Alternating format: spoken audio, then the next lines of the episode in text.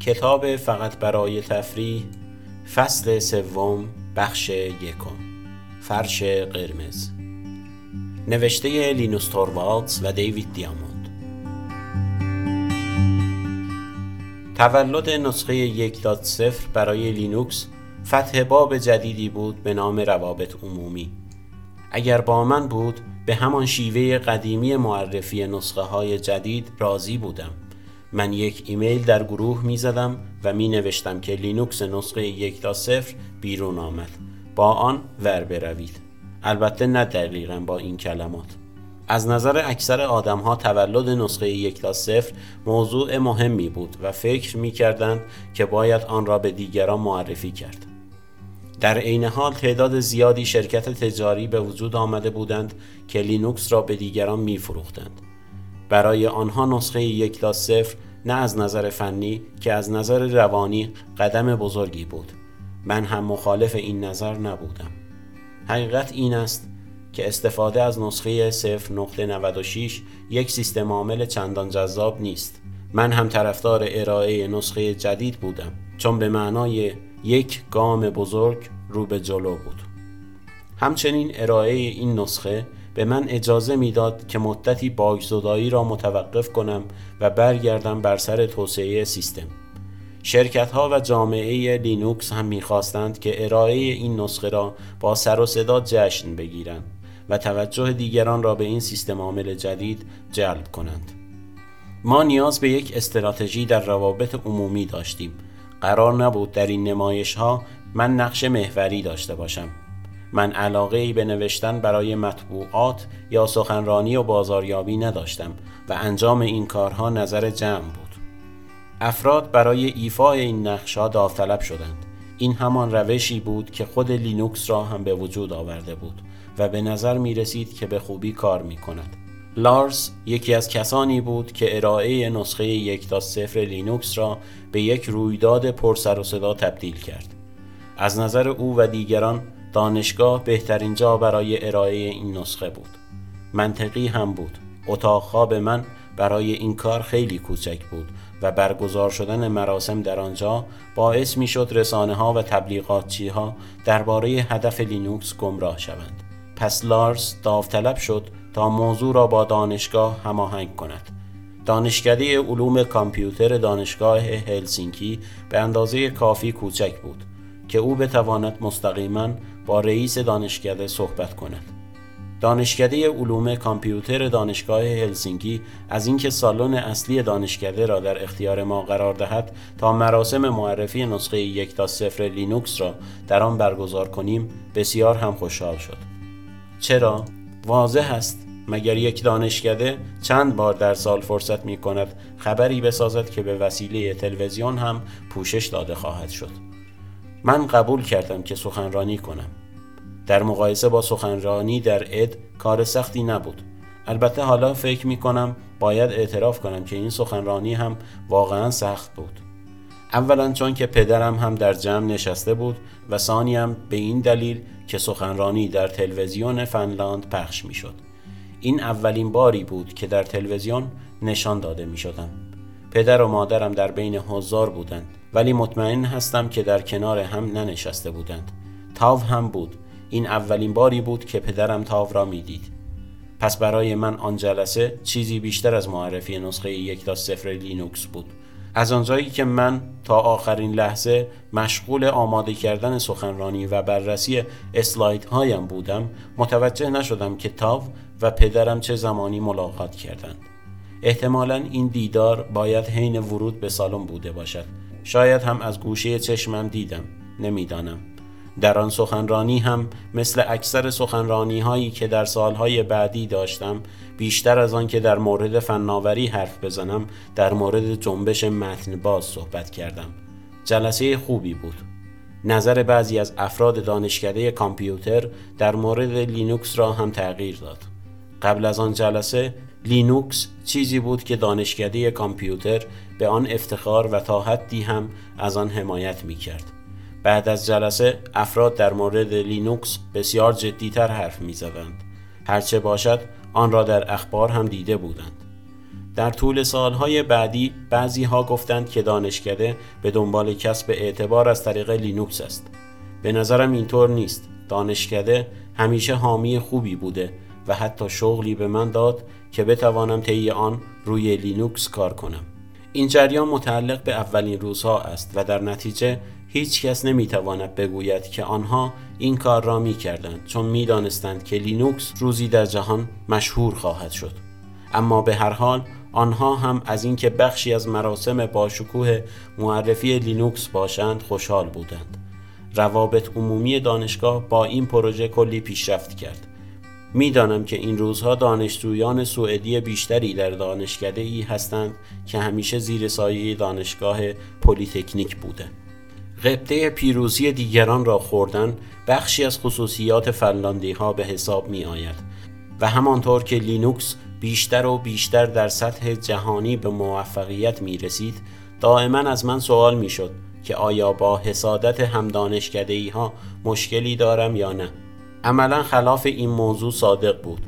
آنها شدیدا حمایت می کردند از همان مراحل اول آنها شروع کردند به مرخص کردن ترمینال های قدیمی و به خدمت گرفتن کامپیوترهای شخصی دارای لینوکس مراسم افتتاحیه نسخه 1.0 باعث شد لینوکس به حوزه رادار نشریات فنلاند وارد شود و در بقیه دنیا هم اخبار آن به گوش برسد. اکثر اخبار ناشی از برخورد اتفاقی یک روزنامه نگار با لینوکس بود و هیجاناتی که در پی داشت. از نظر تجاری نسخه 1.0 رقیب هیچ یک از بازیگران بازار به حساب نیامد. لینوکس داشت بازار مینیکس و کوهرنت را تصاحب می کرد ولی خارج از این حوزه کسی توجه چندانی به آن نداشت که خوب هم بود همین توجه هم خیلی بیشتر از آن چیزی بود که من انتظار داشتم این را هم بگویم که خبرنگاران نشریات تجاری شروع کردند به کوبیدن در خانه من به معنی واقعی کلمه. تاو اصلا از این موضوع راضی نبود که صبح روز تعطیل در بزنند و بعد از باز کردن در ببینن یک خبرنگار ژاپنی با چند هدیه معمولا هم ساعتهای ژاپنی پشت در ایستاده و درخواست مصاحبه با من را دارد. چون جایی شنیده که من حرفهای جالبی برای گفتن دارم. وقتی من این خبرنگارها را به داخل راه می دادم نارازی تر هم می شد این کاری بود که سالها کردم. خانه جدید ما را که خریدیم آن را یک منطقه بدون خبرنگار اعلام کردیم. در موارد حادتر حتی پیش می آمد که فراموش کنم به تاو بگویم که خبرنگاری که درخواست مصاحبه داشته را به خانه دعوت کردم. البته خودم هم فراموش می کردم در این حالت تاو مجبور بود خبرنگار را به خانه راه بدهد و سرگرمش کند تا من به خانه برسم. بعد هم وبسایت های هواداران شروع به رشد کردند. مثل آن وبسایت های فرانسوی که به شکلی عجیب با عکس های مایه خجالت من همیشه به روز بودند. مثلا آن عکسی که من را در نشست اسپکتروم نشان می‌داد. بدون بلوز با یک آبجو در دست و قرص و محکم. نه فقط خبرنگاران و هکرهای لینوکس نبودند که به من علاقه نشان می‌دادند.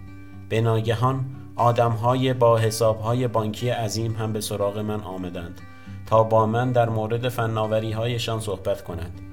سالها بود که یونیکس به خاطر قدرت بالا و توانایی هایش در اجرای همزمان چند برنامه به عنوان سیستمی با پتانسیل های بسیار شناخته می شد.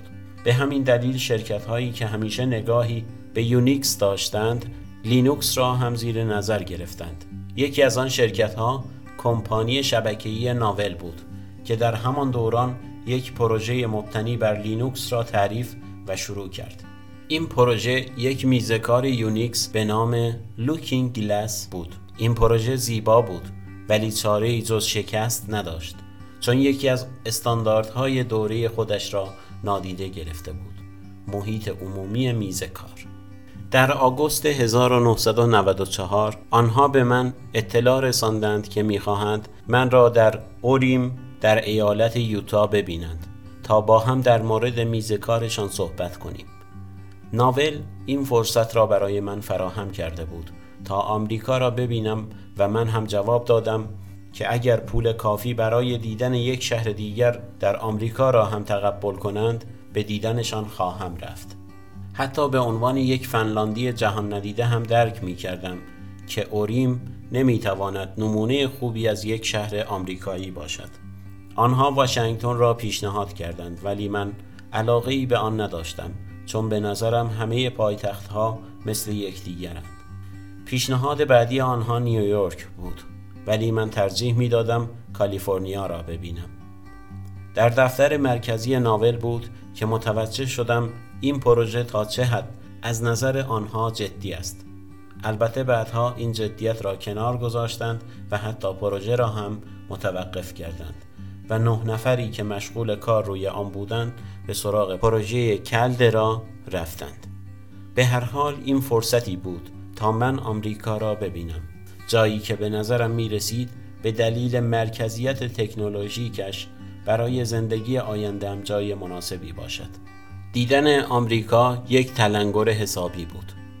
اولین چیزی که توجه من را جلب کرد تازه بودن همه چیز بود. در مقایسه با اروپا. کلیسای مرمون تنها چند سال قبل از اینکه من به آمریکا بروم جشن 150 سالگیش را گرفته بود و به همین مناسبت ساختمان اصلی را تمیز کرده بودند گنبد سفید آن در نور آفتاب می درخشید. در مقایسه با اروپایی که همه کلیساهایش آنقدر قدیمی هستند که آثار زمان از آنها پاک شدنی نیست دیدن یک گنبد سفید فقط من را به یاد یک چیز می انداخت دیزنیلند. آن ساختمان بیشتر شبیه یک قلعه اسباب بازی بود تا یک کلیسا. البته در هتل اوریم این اشتباه را هم کردم که به سونا بروم. یک سونای جمع و جور ساخته شده از پلاستیک که داخل آن فقط کمی گرمتر از بیرون آن بود. از آن که خارج می شدم به این فکر می کردم که آمریکایی ها اصلا نمی‌دانند سونا چیست و دلم هم برای خانه تنگ شده بود. محدودیت ها را هم سریعا آموختم. دقیقا همانطور که گردشگرانی که به فنلاند می آیند سریعا یاد می گیرند که نباید در بارها با غریبه ها شروع به صحبت کنند.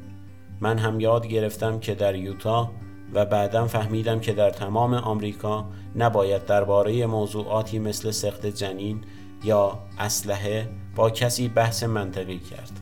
50 درصد احتمال دارد به کسی بر بخورد. که درباره این موضوعات عقاید بسیار احساسی دارد و سریعا درگیر دعوا بر سر موضوعی می‌شوید که اصولا نباید بر سر آن دعوا کرد. در اروپا مردم نیازی نمی بینند که درباره اینجور موضوعات با یکدیگر دعوا کنند.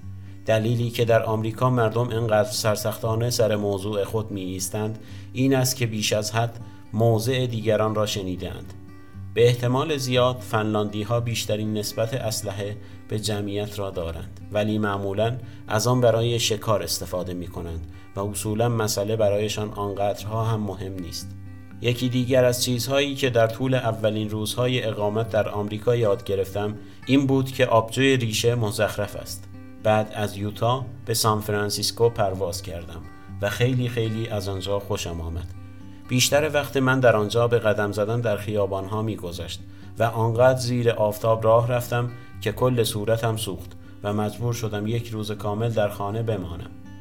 یادم هست که روی پل گلدن گیت پیاده راه می‌رفتم و با نگاه کردن به مارین هدلندز هیجان این را داشتم که به محض عبور از پل در آن تپه ها پیاده روی کنم. با رسیدن به آن طرف پل آنقدر خسته بودم که دیگر نمی توانستم به راه رفتن فکر کنم. آن روز اصلا با خود فکر نمی کردم که شش سال بعد در همان کوه های بادخیز خواهم نشست و حین نگاه کردن به اقیانوس آرام خلیج سان فرانسیسکو پل مه و خود شهر سان فرانسیسکو اینها را برای ضبط صوت دیوید تعریف خواهم کرد. فقط یک سال طول کشید تا دوباره به آمریکا برگردم. این بار آمده بودم تا در دوکوس در نیو اورلینز سخنرانی کنم. حضار فقط چهل نفر بودند و در نتیجه کار خیلی سختی نبود. خوبی بزرگ این جلسه این بود که مدداگ یا همان جان هال را دیدم. او بازاریاب فنی دیجیتال یونیکس و یک کاربر قدیمی یونیکس بود. او کسی بود که من را برای سخنرانی دعوت کرده بود. مدداگ که به خاطر ریشش که تا روی سینه می رسید و قدرت طنزش مشهور بود و البته خورخور بلندش موقع خواب. مدیرعامل مؤسسه لینوکس اینترنشنال بود که وظیفه پشتیبانی از لینوکس و کاربرانش را بر عهده داشت. او همچنین پدرخوانده دختر من پاتریشیا است. یک نکته مثبت دیگر دیدار نیو اورلئان مدداگ جور کرد که به من یک آلفا قرض داده شود. و این مبنایی شد برای پورت شدن لینوکس به سخت افزاری غیر از کامپیوترهای شخصی. البته قبل از این هم مردم لینوکس را به معماری های دیگری پورت کرده بودند. پورتی برای سری 68000 وجود داشت که کامپیوترهای آتاری و آمیگا از آن استفاده می کردند ولی در آن دوره لینوکس به شکل همزمان روی هر دو معماری قابل اجرا نبود. آلفا اولین پورت واقعی لینوکس بود. حالا دیگر یک source روی هر دو سخت افزار قابل compile بود. کافی بود یک لایه تجرید اضافه کنید تا کدی مشابه به دو شیوه و بر اساس اینکه بر روی چه معماری قرار است استفاده شود compile شود. کد هنوز هم یکی است ولی روی معماری های مختلف قابل استفاده است. وقتی در مارس 1995 نسخه یک نقطه دو را ارائه کردیم کد kernel به 250 هزار خط برنامه رسیده بود مجله تازهکار ژورنال لینوکس ادعا می کرد که ده هزار خواننده دارد و این سیستم عامل روی پردازنده های اینتل، دیجیتال و سان سپارک اجرا می شود. یک قدم بزرگ پیش رفته بودیم.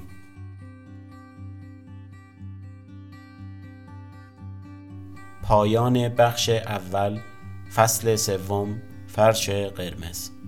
برای شنیدن شماره های بیشتر از این کتاب صوتی به وبسایت آواسام مراجعه کنید.